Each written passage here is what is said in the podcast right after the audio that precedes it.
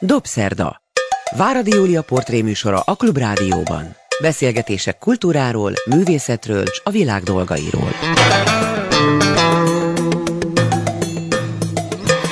Jó estét kívánok, ez a Dobszerda, én Váradi Júlia vagyok. Jó napot kívánok azoknak, akik vasárnap délben az ismétlésben hallgatják a műsorunkat. A mai vendégem Relle Ágnes, kivételesen a lakásán készítjük ezt a felvételt, mert hogy nem sikerült a liftbe bejutnia, ugyanis kerekes székes, és ezért nem olyan egyszerű kitalálni, hogy hogy jut be a klubrádióba. Nagyon-nagyon sajnálom, hogy nem sikerült stúdióba jönnöd, de szuper, hogy most én itt lehetek, és köszönöm szépen szépen, hogy fogadtál. Relle Ágnes műfordító, elnyert egy kiváló díjat, a Müncheni műfordítói díjat. Ők úgy fogalmaztak, hogy európai díj, ez egyik legjelentősebb műfordítói elismerés. Elsőként ehhez gratulálok, és mindjárt meg is kérdezlek, hogy ez a díj, ez valójában mit jelent egész pontosan, főleg a te számodra, de egyébként a műfordítói világban. Hát mondjuk nekem ez egy óriási meglepetés volt, mert teljesen váratlanul jött, és teljesen meglepett, hogy felfigyeltek rám, mert mert, hogy mondjam, szóval én nem nyüzsgök ugye a fórumokon, nem tudok elmenni sok helyre, pontosan a kerekesszék miatt, és mondjuk a művem sem olyan terebélyes, mint másoknak, mert egyszerűen nincs annyi erőm, kapacitásom. Szóval hosszabb azoknak a könyveknek a listája, ami az íróasztalomra került, nagyon érdekelt volna, nagyon csináltam volna, de hát egyszerűen le kellett mondani, mert nem, nem fér bele az erődbe, Igen. vagy az idődbe? Hát erőmbe is, meg időmbe is. Hát azért sok minden belefért, és ha most felsoroljuk, hogy ki mindenkit fordítottál már a magyar irodalomból német nyelvre, méghozzá tökéletesen, hiszen te ott születtél Németországban, és német nyelvűként nőttél fel. A kétnyelvűségről majd beszélünk, mert úgy tudom, hogy ezt nem pontosan úgy gondolod, ahogy mások. Tehát hány olvasmányunkat vitted el a német olvasóknak, azért az egy elég magas szám, és főleg a minőség tehát akiket fordítottál, ugye Fejtő Ferenctől kezdve Kertész Imréig, és közben Márton Lászlót, Dorvasi Lászlót. Bartis Attila az nekem nagyon-nagyon fontos volt. És a Nyugalom volt az első Igen. műfordításod Bartis Attila könyvei közül, Igen. és úgy tudom, hogy ez nagy siker volt Németországban. Igen. Azért például neveztek a Lipcsei könyvvásár fordítói díjára Szóval benne voltam az öt esélyes közül, úgyhogy... Ami ugyancsak egy nagyon fontos ah, díj. Az, hogy miért vagy kétnyelvű, 1956-ban mentek ki Németországba a szüleid. Hogy is volt ez? Mit tudsz erről? Hát az egy nagyon-nagyon drámai menekülés volt, úgyhogy gyalog, és a sinek mentén, és akkor már kezdték lezárni a határokat, és két tank között életveszélyben. Szóval egy abszolút dráma, és tulajdonképpen teljesen hirtelen, mert szóval az, hogy ők valaha ezt az országot el tudják hagyni, teljesen hihetetlen volt. De mi volt az előzmény? Tehát nyilván magyarázhat magyarázható, hogy 1956-ban az a nagyon sok ember miért hagyta el ezt az akkor szörnyű országot, de hogy konkrétan a te szüleid, apád vagy anyukád részt vettek a forradalomban? Apám igen, bele, beválasztották egy, egy valamilyen forradalmi csoportba, meg tanácsba, de abba is úgy inkább belecsöppent, szóval azt nem mondhatom, hogy ők nagy forradalmárok voltak, de apám akkor a katonaságnál volt, tehát az, hogyha, szóval tulajdonképpen az, hogy hívják, Fahnenflucht németül. Katonaszökevény. Mi volt eredetileg foglalkozását tekintve? Hát ő, ő tulajdonképpen érettségi után került, mivel hogy őt nem vették föl az egyetemre, na ezek is az okok. Ah. Mert hogy ő osztály idegennek számított. Mert? Mert hogy az apja egy icipici kis építkezési irodája volt, ahol, mit tudom én, két emberrel dolgoztak, és, és hát tulajdonképpen apám már nyomorban nőtt föl holott a dédapám nagyon gazdag volt. Valahol azt olvastam, hogy a nagypapád Rajk Júlia unokatestvére volt? Az az anyai. Anyai nagyapám. Az a nagyanyai nagyapám, anyai vonalon az a földi család, és ott jó páran voltak testvérek, az unokatestvér volt a Rajk Júlia. És nagyon közel nőtt fel ez a két család, mert abban a, a dédszülők generációjában két lány testvér, két fiú testvérhez ment hozzá. Na és ez a család, ez is nagyon érdekes, mert volt a nagyapám nővére, volt a Földi Rózsi, aki a tanácsköztársaság jól tudott gépelni, és így Bőm Vilmos titkárnője volt, uh-huh. és úgy benne volt ezekben a forradalmi körökben, tehát ő is menekült, mint oly annyian, és aztán Párizsban élt, és volt fényképésznő, de ő Párizsban a magyar kolóniának egy központi tagja volt, és ő volt a magyar szocfotó egyik alapítója. Franciaországban volt az egyike az elsőknek, akik a Szovjetunióból tudósított, vagy csináltak fotóriportokat. Mm-hmm. Tulajdonképpen meggyőződéses kommunisták voltak, és 32-ben azt hiszem mindent felszámoltak Párizsban férjével, mindent eladtak, kocsit vettek, és a fotófelszerelésükkel elmentek a Moszkvába. Akkor, akkor egyébként elég sok család így döntött, mert Igen. annyira izgatta őket, hogy ott van valami csodálatos Igen. dolog, ez a Szovjetunió, a szocializmus, a kommunizmus, Igen. és hittek benne mindaddig, amíg meg nem tapasztalták, hogy valójában miről van szó. Azonnal internálták őket, rengeteg embert vittek el, és, és öltek meg. Én nem régen, egy-két hete beszélgettem Mészáros Márt Mártával, akinek az édesapját pontosan ugyanígy vitték el a család Igen. mellől, és soha többé nem tudtak Igen. róla. De akkor visszatérve a te édesanyádhoz, aki most, mert az édesapádról áttértünk rá, Igen. aki ebben a földi családban nőtt föl, és ő volt az egyik unokatestvér ezek szerint. Igen. Apám tulajdonképpen repülős akart lenni, és ezért jelentkezett a hadsereghez, de hát ottan persze közölték vele, hogy arra nincs szükség, úgyhogy radarmérnök lett. És viszont elektrotechnikát tanult aztán. Úgyhogy végül később aztán ezt is fejezte be, és mint, mint mérnök dolgozott később. Anyuka? Anyám meg vegyészmérnök volt, és, és mint olyan dolgozott, szóval itt tanított is, meg minden, de ez az a másik, ha családra visszatérve, amit tök érdekes, hogy tulajdonképpen egy vegyész dinasztia is, mert hogy a másik nagyapám bátyja, a földi elemér, aki egy zseni volt, és számos találmánya volt, többek között az örök gyufát őt találta fel. Mi az, hogy örök gyufa? Egy örök gyufa, ami ahogy a neve mondja, örökké jó, és azért nem lett soha, mert, mert a svéd gyufagyárosok megvették tőle ezt a, ezt a szabadalmat, és nagyon sokat fizettek azért, hogy ezt soha ne gyártsák. Komolyan? Aha. És nem is lehet tudni azóta sem, hogy Az... mi ennek a titka? Nem, de anyám mesélte, hogy játszottak is vele, szóval ez volt. De ez hogy bírt nem elaludni egy gyufa, vagy hogy tudott újra lángot hát vetni? Ez ve, ve, egy olyan vegyület, és ezért annyit kapott, hogy ebből a rózsadombon építettek egy villát, és a, a villa kertjében egy házikót, ahol tulajdonképpen élete végén az volt a kutató helye.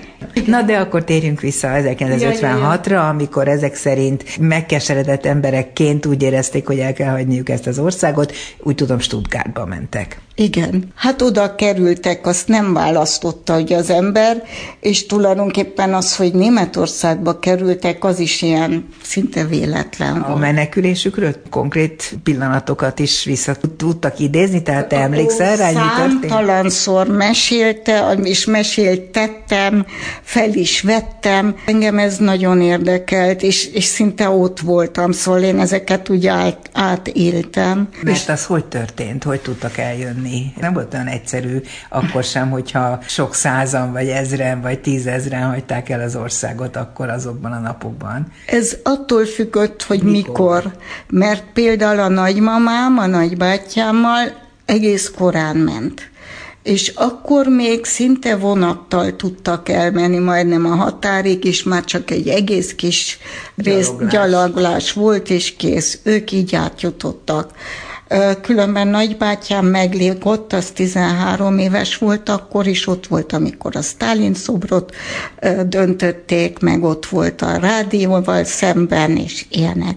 Na szóval ők így simán átmentek, szüleim már viszonylag későn mentek, mert többek között például apámnak, mivel a katonaságnál volt, kellett egy ilyen engedélyt kérnie, vagy, vagy szabadságoltatnia magát, és ez sikerült is, és akkor már kezdték lezárni a határt. És Szombathely felé akartak menni, és mentek a vonaton, és leállították a vonatot a réten, és érdekes módon pont a másik vágányon jött szemben egy vonat, szóval a vasutasok úgy látszik írtórendesek voltak, és direkt így csinálták, hogy ezek beszéljenek, és a másik vonaton voltak sokan, akiket szombathelyen elkaptak, és visszaküldték, és visszaküldték őket. őket. Úgy mondták, hogy hát Isten semmi esetre se arra. Uh-huh. És aztán így akkor kerültek máshova, Apám mindig is könnyen tudott ismerkedni emberekkel. Voltak fiatalok, akik indultak arra, és akkor anyám még csatlakoztak, úgyhogy gyalog mentek a vasútvonal mentén. mellett, mentén, és a fertőtónál is ott jöttek át. De nem és, volt lövöldözés, nem volt akkor, életveszély? Vagy? De azért volt életveszély, mert ott már akkor ugye későn jöttek, kezdték lezárni a határt, mm. Tehát két szovjet tank ment ott a határnál. Ez december környékén? Nem, ez november novemberben. Volt hát ugye november 4-től lehetett tudni, hogy a Igen. forradalom az sajnos Igen. elbukott, és akkor és innentől kezdve mentek az emberek Igen. garmadával. Igen. Szóval így mentek egymással szemben, és akkor egy idő múlva mindkettő fordult, és jött vissza. Uh-huh. És amikor ezek fordultak, fordultak, akkor kellett kellett rohanni, Aha. és amikor már jöttek vissza, akkor, akkor lapolni, az a hasra Értem. kellett is lapolni, mm. és akkor így mentek át. Hát gondolom azért ez nem eléggé, lehetett eléggé Stuttgartban hogy vetették meg a lábukat? Hogy... Végül is oda tették, mert ugye elosztották az embereket, és akkor ők oda kerültek, apám akkor még nem volt kész az egyetemmel, úgyhogy ő akkor tanult, és aztán anyám, mint vegyészmérnök. Szóval először még, na nem, az elején mindenfélét csináltak, szóval mit mm. tudom én, volt ö, még, aki még a háború után ment ki egy magyar, aki virslit árult a pályaudvaron. Hát akkor ezzel árultak virslit a pályaudvaron, aztán ennek lett egy standja, ott van egy ilyen vásárcsarnok, és ilyen magyar különlegességgel, akkor ott dolgoztak, akkor már én lettem, és uh-huh. akkor ott is voltam mindig a standnál, szóval... De te azért nem azonnal születtél, ugye 56-ban mentek, és te 59-ben születtél. Hát, tehát... mondjuk elég hamar. Elég hamar. Tulajdonképpen akkor, amikor még az egész friss volt, uh-huh. nagyon ez az egész trauma. Milyen gyerekkorra emlékszel? Eléggé kevés az emlékem tulajdonképpen. Végül is négy éves koromig voltunk Stuttgartban, és akkor engem anyám ugye bölcsődébe tett nagyon korán. Tehát te nagyon hamar elkezdtél németül is tudni, és magyarul beszéltetek otthon folyamatosan. Otthon csak magyarul beszéltünk, külvilág az volt aztán a német. Hát utána meg apám kapott egy állást Erlangenben, ahol a Siemensnek Igen. volt a központja, és ott dolgozott aztán. Te ott nőttél fel Erlangenben. Én lényegében Ez milyen város fel. volt Erlangen? Hát, Igazi ez... gyárváros?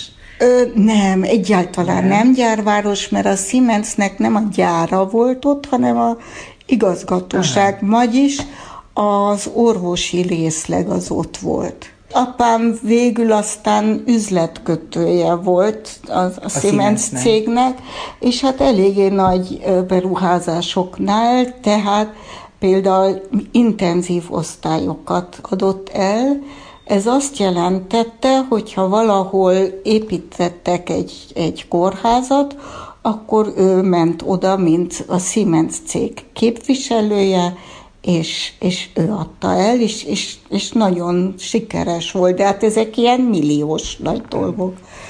Akkor egy kicsit beszéljünk arról az időszakról, amikor már nagy lány voltál, és amikor már rádöbbentél, és egyértelművé vált a számodra, hogy olvasom, és hogy többször nyilatkoztál is, hogy tulajdonképpen kerested a hazádat, hogy nem ja. érezted magad igazán otthon abban az országban. De ez miben nyilvánult meg? Valahogy mindig más voltam. Egyrészt mondjuk vállalva is lógtam ki a sorról, mert, mert nekem ez fontos volt, és én meséltem. És akartad, hogy tudják, hogy te valójában egy magyar kislány vagy, bár nem Magyarországon születtél. Ezt én jól fogalmazom? Hát igen, kb. így. Szóval én, én nekem ez annyira fontos volt, és mit tudom én az osztályba, akkor kellett mesélni, vagy kis előadást tartani, hát akkor én a magyar népviseletekről, meg a mit tudom én ilyenek ezekről, és hát szóval egyszerűen én, én teljesen tökéletesen beszéltem németül, de, de más voltam. Egyszerűen más voltam. Miben voltál más? Azon kívül, hogy mindig mesélni akartál a hazádról idézőjelvetével. Hát a másik az, hogy anyám egy rendes kislányt akart belőlem nevelni, és hozta a magyarországi elképzeléseit, és hát ez merőben más volt, mint, mint Mire Németországban. Mondjál példát. Hát mondjuk ez már egy kicsit később, de ja igen, Na, volt az, hogy voltak uh, születésnapi zsúrok, az divat volt, és jártam ugye az elemibe, és akkor meg voltam hívva, de egy kislány, egy gyereknek ebben a korban délután aludnia kell. Pont. Nem tudtam aludni, utáltam, de muszáj volt. És ebből nem volt kivétel. És ezek a zsúrok kezdődtek háromkor, a relle mikor jött? Fél négykor, négykor legkorábban, amikor már a fele, már, már minden és meg. Nem. És már megitták a kakaót, már a tortán is már túl voltak. És, igen, és így is, és mindenki rajtam röhögött, hogy rellét. Délutáni alvásom uh-huh. volt például. Meg aztán, az már kicsit később volt, a szuper mini volt akkor a divat, szóval az az egész-egész mini, anyám, hát így nem lehet, hát ez lehetetlen.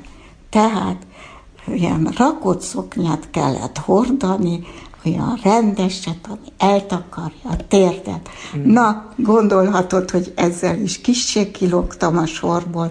Ja. Te ilyen szófogadó gyerek voltál, hogy az anyukád mondott valamit, akkor nem ellenkeztél, hanem követte? Én nagyon ellenkeztem, de anyám, hát ott, azt a, ott az nem volt appelláta, szóval amit anyám mondott, annak úgy kellett hát. lenni. Az, hogy mi akarsz lenni, azt kidöntött el a családban ennek következtében? Nem, azzal mondjuk szabad voltam, főleg ez sokat változott, mert a hugom, aki öt és fél évvel fiatalabb nálam, már teljesen másképp nőtt fel. Vagyis hát... addigra már ők nagyjából felszabadították a gyerekeket a szigorú szülői terror alól, ha lehet ezt így mondani. Hát nem csak az, hanem, hanem egyszerűen különben is sokszor van, hogy az első gyereknél a Persze. szülők is még nem tudják, meg nem ismerik, és még nehezebb volt ettől, hogy az idegenben voltak teljesen egyedül, úgyhogy Úgyhogy ez, azt hiszem, ez mindig így hmm. van. Ez az iskolában normál. ilyen különcnek tekintettek, vagy csak te tekintetted magad másnak, és akartál más lenni? Azért volt sokszor, hogy súfoltak, és olyanok is voltak. De a német kiejtésed az tökéletes volt, hát gondolom. Az teljesen, persze. És a magyar persze. is, ezek szerint. Um, akkor még nem annyira. És a másik az volt, hogy én a szüleim 56 előtti magyarságot tanultam, Úgyhogy amikor én jöttem ide, akkor azért e, csodálkoztam bizonyos dolgokon. És ők meg rajtad, hogy hogy beszélsz, mert olyan kifejezéseket Persze, használtál? egyrészt azt hiszem olyan múja voltam nekik, meg olyan sok mindent nem értettem, vagy nem tudtam, ami másnak itten természetes volt. Ugyanakkor büszkék voltak, és bemutattak, hogy a német barátnőm, amik akkor nagy szó volt. Hát nyugat-német ráadásul, mert ugye ja. itt Magyarországon akkoriban nem tudom hányban jött el ide először. 69-ben. Hát akkor azért nagyon nagy irigykedés fogadhatott, mert aki nyugatról jött, annak nagyon jó dolga volt, gondoltuk mi itthon. Hát gondoltuk. Ja. És, és ez nekem mindig ilyen tördöfés volt, hiszen én magyar voltam. De... Hát ne nézzenek téged német kislánynak, Aha, te magyar kislány úgyhogy, vagy. úgyhogy én aztán minden megtettem, hogy ne lehessen észrevenni, hogy én nem ítéltem meg. A mindent megtettél, az elsősorban gondolom a nyelvi képzésed volt. Hát Például én nem jártam sosem magyar iskolába, szóval ezek az összes, amit mindenki Magyarországon olvasott, hát ezeket én nem ismertem, mint máig is nagyon nagy hiányosságaim vannak. De, de akkor de tudatosan akkor elkezdtél tudatosan olvasni? elkezdtem meg, pár verset tanultam meg, ezeket a kötelező olvasmányokat, meg ilyesmi. Magadtól a te elhatározásod szerint. Igen. Relle Ágnessel beszélgetek, műfordítóval Németországban született, magát magyar kislánynak tekintőként nőtt fel. Úgy tudom, hogy nem régen Magyarországra költöztél Münchenből, holott évtizedeket töltöttél Németországban, úgyhogy nem tudom, hogy felmerült-e, hogy valaha ide akarsz-e jönni. Uh, én, én mindig is vonzottam ide. Mondom, 69-ben jöttünk először, és írtó, izgalmas és más világ volt, mint amit Németországban ismertem, és belekerültem. Hát apám legjobb barátja képzőművész volt, és, és volt egy művészháza mágia közben, és, és az például egy írtó, izgalmas világ volt Nem számomra. azt akarod mondani, hogy 69-ben Magyarország izgalmasabb volt, mint Németország? Nekem részben igen, meg, meg otthon, meg valahogy igen. Mikor kérdeztelek, hogy mi akarsz lenni, akkor mondtad, hogy a szüleid ebben nem szóltak bele, de te mit gondoltál magadban? Voltak-e konkrét vágyaid? Hát én a legszívesebben magyar szakra mentem volna, de hát mit fogsz azzal csinálni? Úgyhogy erről nagyon lebeszéltek. Lett volna lehetőség ott Münchenben, hogy te magyar szakos legyél, vagy Erlangenben? München, pont Münchenben volt egy magyar szak, de azt kell mondanom, hogy az a tanszék azért nem volt az élenjáró, de volt másik tanszék például Hamburgban, meg Berlinben. Na, az például úgy érdekes lett volna, meg hát akkor ugye gondolom Magyarországon is tanult volna az ember.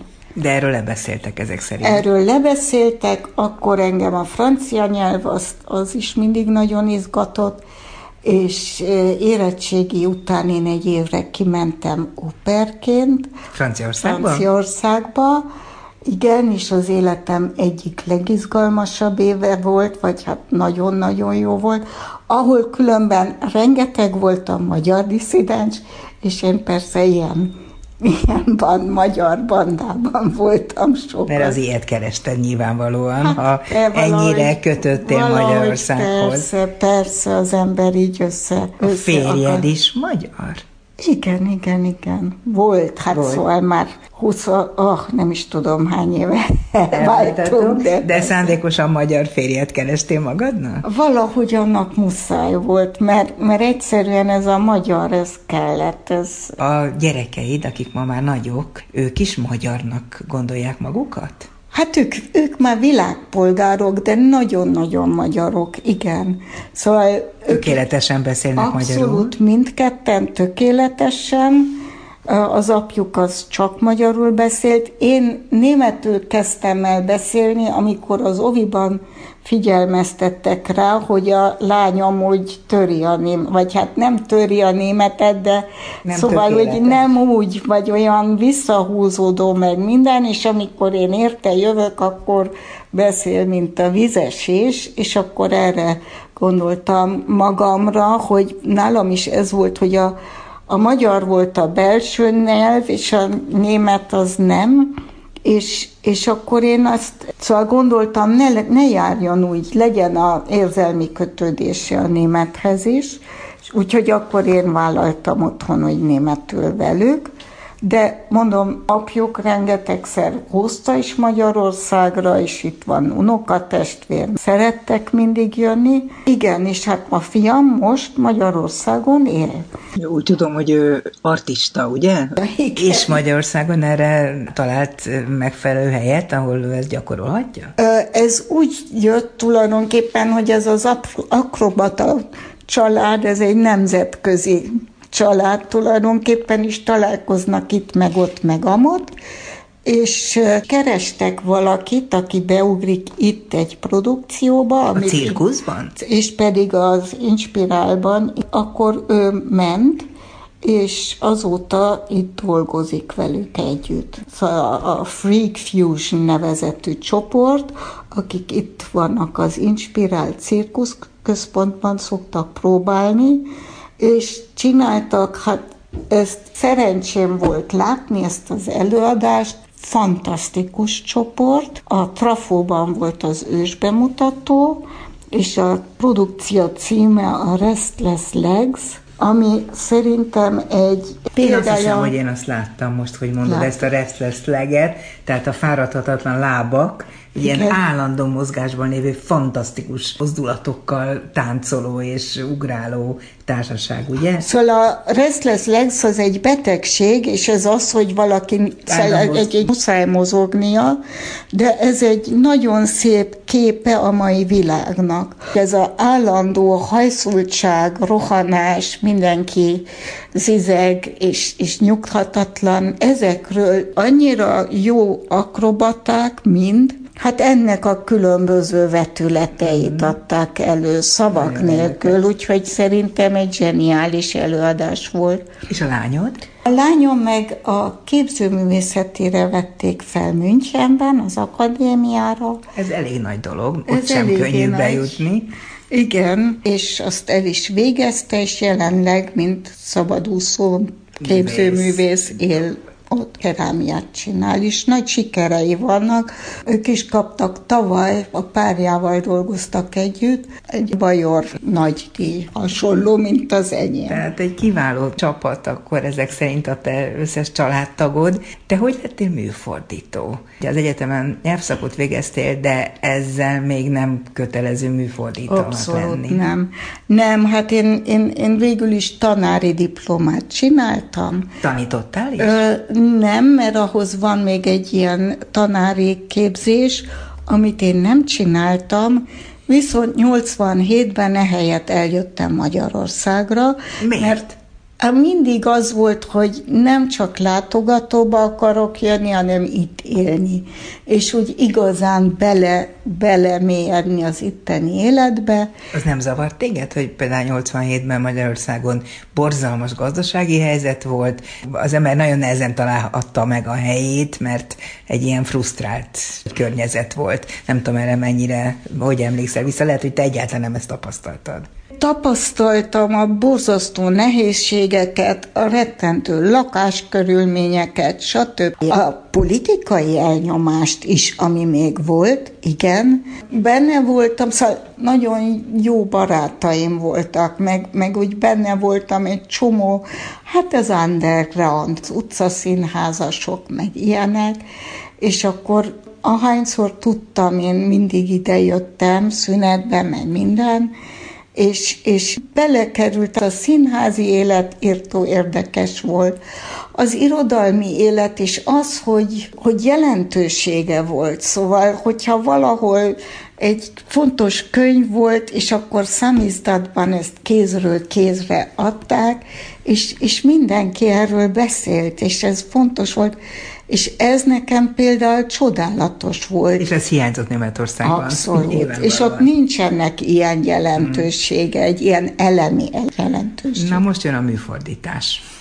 Na, a műfordítás, ez még mindig hosszú, mert én hát akkor... Jöttél 87-ben Magyarországon? Igen, akkor tanítottam nyelviskolába, és akkor ö, megtudtam, hogy nyílni fog egy Goethe intézet. Én oda jelentkeztem. 89-ben nyílt a Goethe intézet? Ö, 88-ban én már, én már oda, oda kerültem, még mielőtt kinyitott Aha. egyáltalán. És akkor így lettem a nyelvi osztály munkatársa, és ez egy írtó izgalmas időszak volt, mert itt várták, hát szóval úgy Persze. mindenre jöttek, az előadásokat nem reklámozni kellett, hanem inkább visszafogni, visszafogni mert, mert annyian jöttek mindig, hogy nagyon sokan nem fértek be. Hát szóval ezeket az éveket itt éltem, 92-ig voltam itt, és ezt az egész váltást és a nagy tüntetések. Hát meg itt mindez. voltál a rendszerváltás pillanataiban, pontosan, a legforróbb pontosan, helyzetben. Pontosan. Mit gondoltál akkor, hogy jó ötlet volt ide jönni? Remek ötlet, lehető Te is az eufóriával élők közé tartoztál, akik bíztak hát abban, és, hogy itt tényleg ezek, változik a helyzet. Ezek annyira érzelmi dolgok is voltak, hogy az első nagy március 15-i tüntetés, amit nem vertek szét. És barátaim mondták, nem menj el, nem menj el, hát persze, hogy elmentek. De, de ezek olyan felemelő dolgok voltak, és, és az a tömeg, aki ott volt. És akkor a többi-többi sok-sok tüntetés. Ezeken persze mindegyiken ott voltam, és egy óriási nagy élmény volt, meg egy öröm volt, hogy ez a felszabadulás végre. A műfordítás, na mindig úgy éreztem, hogy tulajdonképpen ez, ez, a, ez a szerepem, a híd a kettő között. A két ország között? Igen. A két nyelv között? Igen. Ez volt ugye abszolút, és akkor, akkor ez egy olyan öröm volt ez a Goethe Intézet, és a másik volt az, hogy a Goethe Intézetben ilyen, akkor még nem voltak azok a hagyományos Goethe struktúrák, rideg Goethe struktúrák, hanem... Az egy rideg struktúra, a hát Goethe intézetek szerkezete? A, persze megvan, hogy helyi alkalmazott, hogy kinek mi a szerepes. Itt viszont teljesen új volt minden, az intézet igazgató, hát tulajdonképpen arra nem volt igazán ideális, hogy egy teljesen új struktúrát felépíteni. Ez volt az utolsó hely a nyugdíjazás előtt, és hát mindig ez volt a mondása, hát nálunk Nantban, mert ott volt Igen. sokáig, így meg így volt, és erre az mindannyian mondta, hát mi Magyarországon vagyunk, itt kicsit másképp van. De viszont egy csomó lehetőségem volt, tehát nem a szigorú munkakörömet csináltam, hanem tanítottam, aztán nagyon fontos volt az intézetben a továbbképzés, és az új módszerek meg, így módszertan, remek előadók jöttek, de én is taníthattam, és mellette még más ötleteim is voltak, többek között például, szóval voltam fordítótáborban, Mihályban, és akkor csináltunk egy antológiát éppen, és, és, és az egy írtó izgalmas dolog volt. Akkor... Ott találkoztál sok olyan emberrel, a magyar irodalom Például, jeles hát- képviselőivel. Hát, fiatal írók jöttek, Márton László, jött a német Gábor, és így, úgyhogy én, őket Kukorelli volt ott, és akkor dolgoztunk a többen fordítók is, ezen a egy ilyen antológián. Ez volt a Dihoren, ugye? Ez volt a címe. Igen, igen. És hát innen ismertem őket mm. például. Úgyhogy a fordítás azt már így kezdtem, és akkor többek között volt a, a Barbara Köhler, német költőnő, Igen. és a Rakowski Zsuzsával csináltunk egy ilyet, hogy kölcsönösen fordítottak egymástól, és én csináltam mindkettőhöz az interlineár fordítást, aminek alapján ők csináltak utánköltést. Fejtő Ferenccel mikor találkoztál? Az már nagyon sokkal később volt. Az meg pontosan a Rózsi kapcsán, az a földi Rózsi, aki engem mindig érdekelt, és mindig akartam többet tudni, Na most a fejtő meg a Rózsi nagyon jó barátok voltak, mert mikor fejtőik kijöttek Párizsba, hát akkor az első támpont volt a Rózsi. Aha. És Rózsi, csak hogy visszaidézem, mert talán a hallgatók közül van, aki nem emlékszik, hogy a gyerekkorodhoz kötődő név, hiszen a felmenőit között volt Földi Rózsi, aki a, már a tanácsköztársaság idején is nagyon vagány forradalmárnak mutatkozott, és ő a Földi családban a egyébként későbbi Rajk Júliának unokatestvére volt. Igen, és ugye a Földi Rózsi volt Moszkvában, sikerült visszamenekülni, és hát kiábrálnult teljesen a sztálinizmusból, vagy a kommunizmusból, és ezzel nagyon-nagyon kilógtak a sorból, mert Franciaországban akkor nagy kommunisták voltak, és senki nem hitt nekik, hogy miket mesélnek. Ők vitték a rossz hírt, Igen, és a rossz és, hírt azt nem szeretik. És azt nem hitték, és árulónak minősítették szinte. Na, és akkor jött jöttek fejtőjék 38-ban, azt hiszem 8-ban.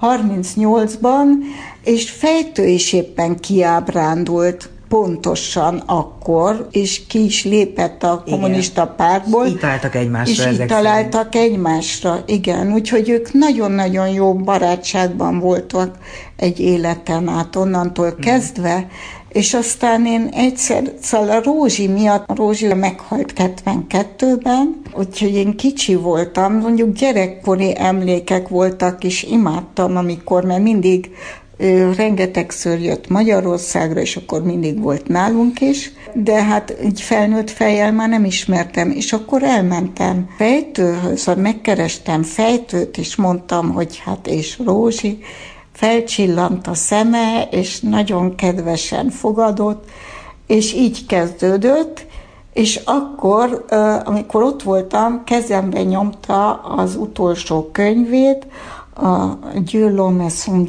Isten ember örülök címen jelent Magyarországon meg, amit ő franciául írt. És kezembe nyomta, és mondta, hát, nagy örömöt szereznél, ha ezt te lefordítanád, és találnál egy ki, német kiadót. Ezt valahogy muszáj volt, úgyhogy meg is, is volt. Ja. Hogy találtál kiadókat a fordításaidnak? Hát nem volt egyszerű, hát végig kellett kilincselni. Vagyis azért a legtöbb fordítás az úgy került hozzám, hogy engem kerestek uh-huh, meg a uh-huh. kiadó, de ha volt ilyen is, hogy az az én szívcsücsköm volt, és én akartam, Hát az akkor eléggé sokáig kell. Akkor soroljunk most olyan neveket, akik miatt téged kerestek, közéjük tartozik Kertész Imre? Persze. És tulajdonképpen az első, hát a, sors, a, a sorstalansággal kerestek meg. De azt valamiért nem fordítottad le végül is. Igen, egész egyszerűen azért, mert már szerződésem is volt, már el is kezdtem rajta dolgozni, de aztán jöttek, hogy gyorsabban kell, gyorsabban, és gyorsan akarják. És te meg azt nem vállaltad. És én azt nem vállaltam, mert a fiam akkor volt három hónapos és volt még a lányom, és, és mondtam, én ezt nem tudom így most, mert, mert ez nem megy együtt. Úgyhogy így aztán kérésükre visszaléptem. De a kudarcot viszont te fordítottad aztán németre. utána már engem kerestek a kudarccal, igen. Nem Kertész Imre keresett azzal, hanem hát a, kiadó, a, kiadó, a kiadó. De úgy tudom, hogy a kudarc fordítását azt nagyon nagyra értékelték. Hát annak is nagyon, nagyon nagy sikere volt, volt, és hát aztán rövidre, tulajdonképpen a sorstalanság miatt főleg kapta ugye aztán már a Nobel-díjat is. Igen. Kiket fordítottál még, akik, ahogy mondod, a szíved csücskei? Tulajdonképpen minden munkám fontos volt, de az egyik, akit nagyszerű írónak tartok, az Bartos Attila. Én úgy tudom, hogy ő elment Tájföldre, meg sokat van külföldön egyébként is. Úgyhogy Indonéziában, Indonéziában. Volt. Indonéziában kapott ösztöndíjat, meg volt ott, és nagyon beleszeretett. És sokat van ott, de most jelenleg Most éppen, éppen itthon van. van. Hát hála Istennek, én szóval ugye, még az utolsó hírem az volt, hogy nem itthon van, és keveset hallunk róla. De tudom, hogy fordítottál Darvasi Lászlót például, az ami nem volt könnyű. az első, az volt tulajdonképpen az első, és az annyiban volt nagyon izgalmas, mert az én első nagy fordításom, és a lektornőnek is az első, amit Lektor. magyarból lektorált. Meg Ez így. melyik könyve volt Darvasi Lászlónak? Ez a, a világ legszomorúbb zenekara, elbeszélések Igen, végel is. És Katarina Rábe volt ez a bizonyos lektornő, és hát az elején úgy nagyon kellett csiszolódnunk, mert olyan sokszor úgy kérdeztem, hogy hát ez lehet így, vagy így, vagy így. Na de hát hogy? Szóval egyszerűen a magyar nyelvnek a struktúrája, meg az egész annyira más, hogy ebben neki, szóval csiszolódnunk kellett. De viszont ez is írtó jó volt, mert Katarina Rábe egy remek nyelvi érzéke van, aztán bele is jött nagyon a magyarba, és nagyon érzi a nyelvet, de hát szóval azt hiszem, akkor mi rengeteget tanultunk kölcsönösen. Jól tudom, hogy Eszterházi Harmonia Celestisze is megfordult nálad, de végül is nem te lettél a fordítója. Hát azt itt tudjuk. ugyanez volt, hogy először engem kértek fel, és akkor még volt egy másik, és ígértem, már nem emlékszem, na, és ott is megnéztem a terjedelmét, megnéztem, hogy úristen, hát ez, és hát a gyerekeim, én akkor már elváltam, és azért mondjuk azért Egyedül ez... két gyereket, nem olyan egyszerű. Ja, és már azért itt volt a betegségem. Az hogy derült ki ez a betegség, vagy erről nem szeretsz beszélni? Hát nem titok végül is. 97-ben volt az, hogy szóval egyre rosszabban jártam, és egyre rövidebb távon tudtam, és, és akkor úgy apránként végül is lettek a kivizsgálások, és akkor kaptam diagnózist hogy ja. ez egy szklerózis multiplex? Igen, igen, igen, igen. De fantasztikus, hogy hogy alkalmazkodsz ehhez a helyzethez, hogy milyen tökéletesen tanultad meg, hogy így is lehet gyönyörűen élni, mindig a legszebb ruháid, a leg, legcsinosabb külső, és mosolyogsz. Tehát azt hiszem sokat tudsz tanítani azoknak, akik esetleg hasonlóan nehéz helyzetben vannak, mert a derű az nem tűnt el azzal együtt, hogy nem lehet könnyű az életed. Hát nézd, egyik az, hogy én ugye azért úgy apránként nőttem ebbe bele. Igen, szóval én régen nem tudtam volna elképzelni, hogy én így akarnék és tudnék élni, e, de az a helyzet, hogy én, én voltak szerencsésnek tartom, mert azért valahogy mindig történtek csodák az életemben, mindig, mindig felbukkantak olyan emberek, akik pont akkor és pont, pont ők voltak a megoldás, és, és az, hogy én így tudok élni, és hogy most például meg tudtam valósítani ezt, hogy itt is tudok lenni, meg ott is, és, és, és ez vagyok én, mind a kettő. Igen, ezt írja, és ezt mondja Kis Noémi is, amikor a laudációját adja elő Münchenben ezen a csodálatos diátadón, hogy egy sportos, mozgékony ember vagy, és hogy... Csak rám kell nézni, hogy sportos. Ez így van, abszolút, én is így látom és hogy vérbeli fordító, mert hogy te magad is említett, hogy a fordítás, mint olyan, azért nagyon furcsa magyar szó, sok felé ágazik az értelmezése, de hogy ennek a nemes értelmében hozzáteszem, vagy te műfordító, milyen viszony tud kialakulni egy fordító és a szerző között, amikor a fordítónak értelmeznie kell a szöveget nekem mindig az jut eszembe, hogy ha meg kell kérdezni, hogy te, ez mit is jelent pontosan, az a lehet, hogy egy kicsit meg is sérti az írót, a fordító, ha értelmeztetni próbálja a szöveget. Hogy volt-e, aki megsértődött, azt nem tudom, de az, az, az a gyönyörű, és az, azt is szerencsésnek mondom, hogy azért Magyarországon az írók érdeklődnek a fordítás iránt, és, és általában együtt lehet működni nagyon jól, és ugye van még olyan is, aki beszél remekül németül, például Kertész volt ilyen, vagy Márton László. Az meg különösen... Persze. Mondjuk Eszterházi nagyon keveset fordítottam végül is, mert a Harmonia Celestiszt mondom továbbadtam. Igen. és hát tényleg zseniális. Terizia Mora remekül Remekül is. Szóval ez a jó, hogy tényleg nagyon jó fordítótársaim vannak. Jó kezekben van a magyar irodalom. Igen, de arra a kérdésre még várom a választ, hogy a viszony az írókkal kell-e vigyázni? Nehogy megbántódjanak. Én valahogy, nem én, én nem, szok, nem éreztem ezt nem. Sőt, az volt az érzésem, hogy sokszor, mert azért az egyik az, hogy a magyar könyveket nagyon gyakran nagyon rosszul lektorálják, nagyon sokszor benne maradnak a hibák. Na most, amikor én fordítok, ott minden betít a helyére kell tennem. Plusz a német nyelv az írtó pontos és precíz, pontos vonatkozások vannak és egészen mindig pontosan tudnod kell, hogy mi mire vonatkozik. Ez a dirty das, hogy vannak a nemek, és akkor a következő mondatban az úgy vissza, visszautal. visszautal. És ott el kell döntened, mm-hmm. hogy melyik. És, és ez, hogy mondjam, Ettől nagyon pontosnak kell lennie a német nyelvnek, és ez, ez a tudományos szövegeknél, meg, meg ilyeneket is fordítottam, hát ott halálos. Magyarul egy olyan hangzatos buborék, de amikor akkor pontosan kell a vonatkoztatásokat, hát vértiz az az ember. Viszont a költészetben ez egy óriási nagy lehetőség. Mert Tehát verseket szeretsz fordítani?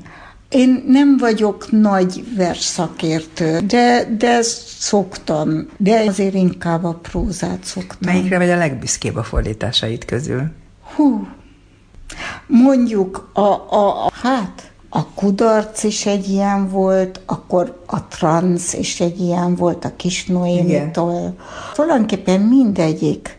Egy nagyon-nagyon nagy szívem gyermeke volt a fejtőtől az érzelmes utazás, mert ott még az is volt, hogy az egy Szóval ott beszél a családjáról. Igen. És, és akkor rákérdeztem, és, és van fényképed is esetleg? Előkerült egy, egy, egy cipős doboz mindenféle suvasztott családi fényképekkel, és megtaláltam ezeket a szereplőket. Mm és kiegészítettem, és csináltunk hozzá, szóval így meséltettem egy kicsit, hogy kiből mi lett, meg mm. így. Ez például, ez nagyon jó volt. De hát mind, most a legutóbbi nagy munkám az például egy Bartók levelezés volt. Steffi Geyer hegedűművésznőnél, és pedig a szerelmi levelezése Hát ez elég izgalmas. Igen, és hát az is például, az, az is megint egy ilyen összetett dolog volt, mert volt valaki legépelte ezeket, ezeket a leveleket, de voltak hibák, úgyhogy én megkaptam a beszkennelve a kéziratot, és akkor ki kellett silabizálni. Hogy ezek mind érdekesek. Egy dologról még nem csinálni. beszéltünk, ez pedig a te közéleti szereplésed. Említetted már, hogy minden tüntetésen ott vagy, így is, hogy a kerekes székkel kell oda gurulnod, és az nem olyan nagyon egyszerű, de nagyon fontosnak tartott, hogy ahol valami Magyarországot érint dolog történik, amivel egyetértesz, hogy ott jelen legyél, sőt, aktívan részt is veszel, véleményt mondasz, közlöd is, ahol csak tudod, hogy, hogy mit gondolsz. Idézted is, hogy Fejtő Ferenc meggyőződéses európér és világpolgár volt, rengeteget tett a magyar hazáért, és hogy te magadévá tetted a jelsz szavát. Csökönyösen, dacosan remélek. És mit remélsz?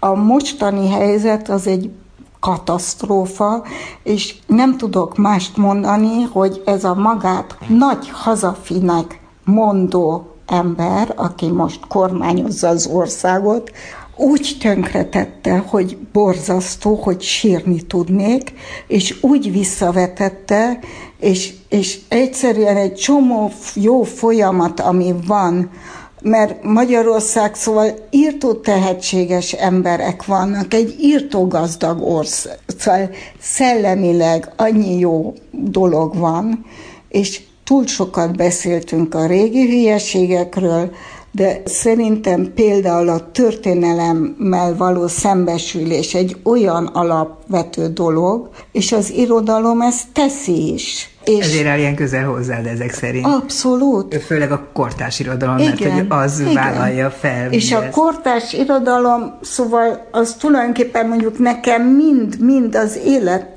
életemhez kapcsolódik, mert pont ezeket a traumákat, családi traumákat, ezekkel foglalkozik, vagy ehhez van köze.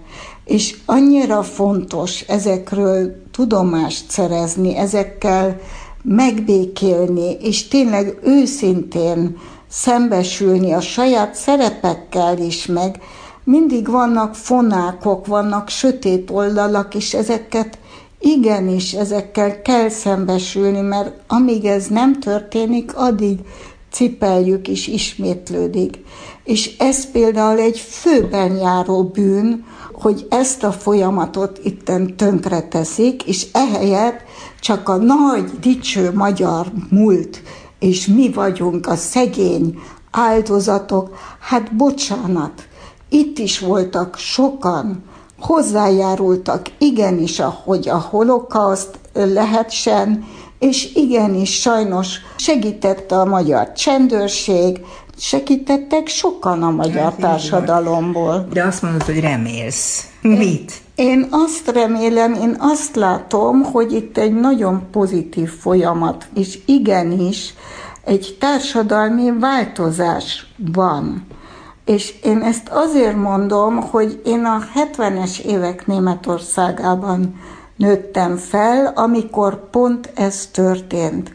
Tudnélik... Szembenézés időszaka? Igen, mert ott is az volt, hogy a, és, és úgy látszik ez egy ilyen törvényszerű dolog, hogy a következő utáni generáció az, ahol ez tényleg elkezdődhet, és addig túl fájdalmas. És ott is akkor kezdődött kezdődtek az első, szóval elkezdték felkutatni a náci múltukat sok közteletben lévő embernek.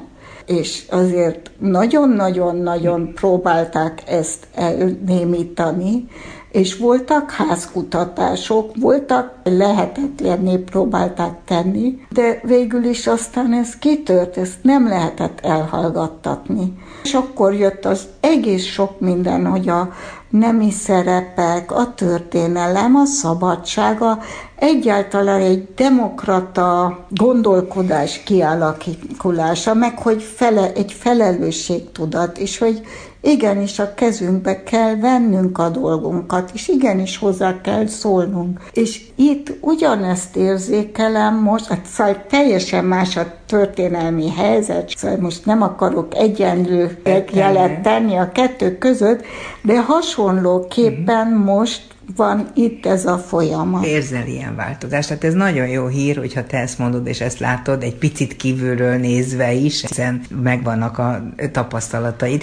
Relle Ágnes volt a vendégem a Dobszerdában. Nagyon szépen köszönöm, hogy a rendelkezésünkre álltál, és hogy mindezt elmondtad. Nagyon örülök, és nagyon köszönöm, hogy, hogy csinálod velem ezt az interjút. Ez volt a mai Dobszerda. A műsorban Priatej Bence, Budai Márton és Pálinkás János segített. Érdemes a műsorunkat megnézni a honlapunkon is, ha nem ott hallgatták a műsort. Van hozzá videó is, képek is, úgyhogy Relle Ágnessel megismerkedhetnek. Mindenképpen nézzék meg. A szerkesztő műsorvezető Váradi Júlia volt. Köszönöm szépen a mai figyelmüket és a segítségüket figyelmüket. Viszont! Dobszerda. A világ dolgairól beszélgetett vendégével Váradi Júlia.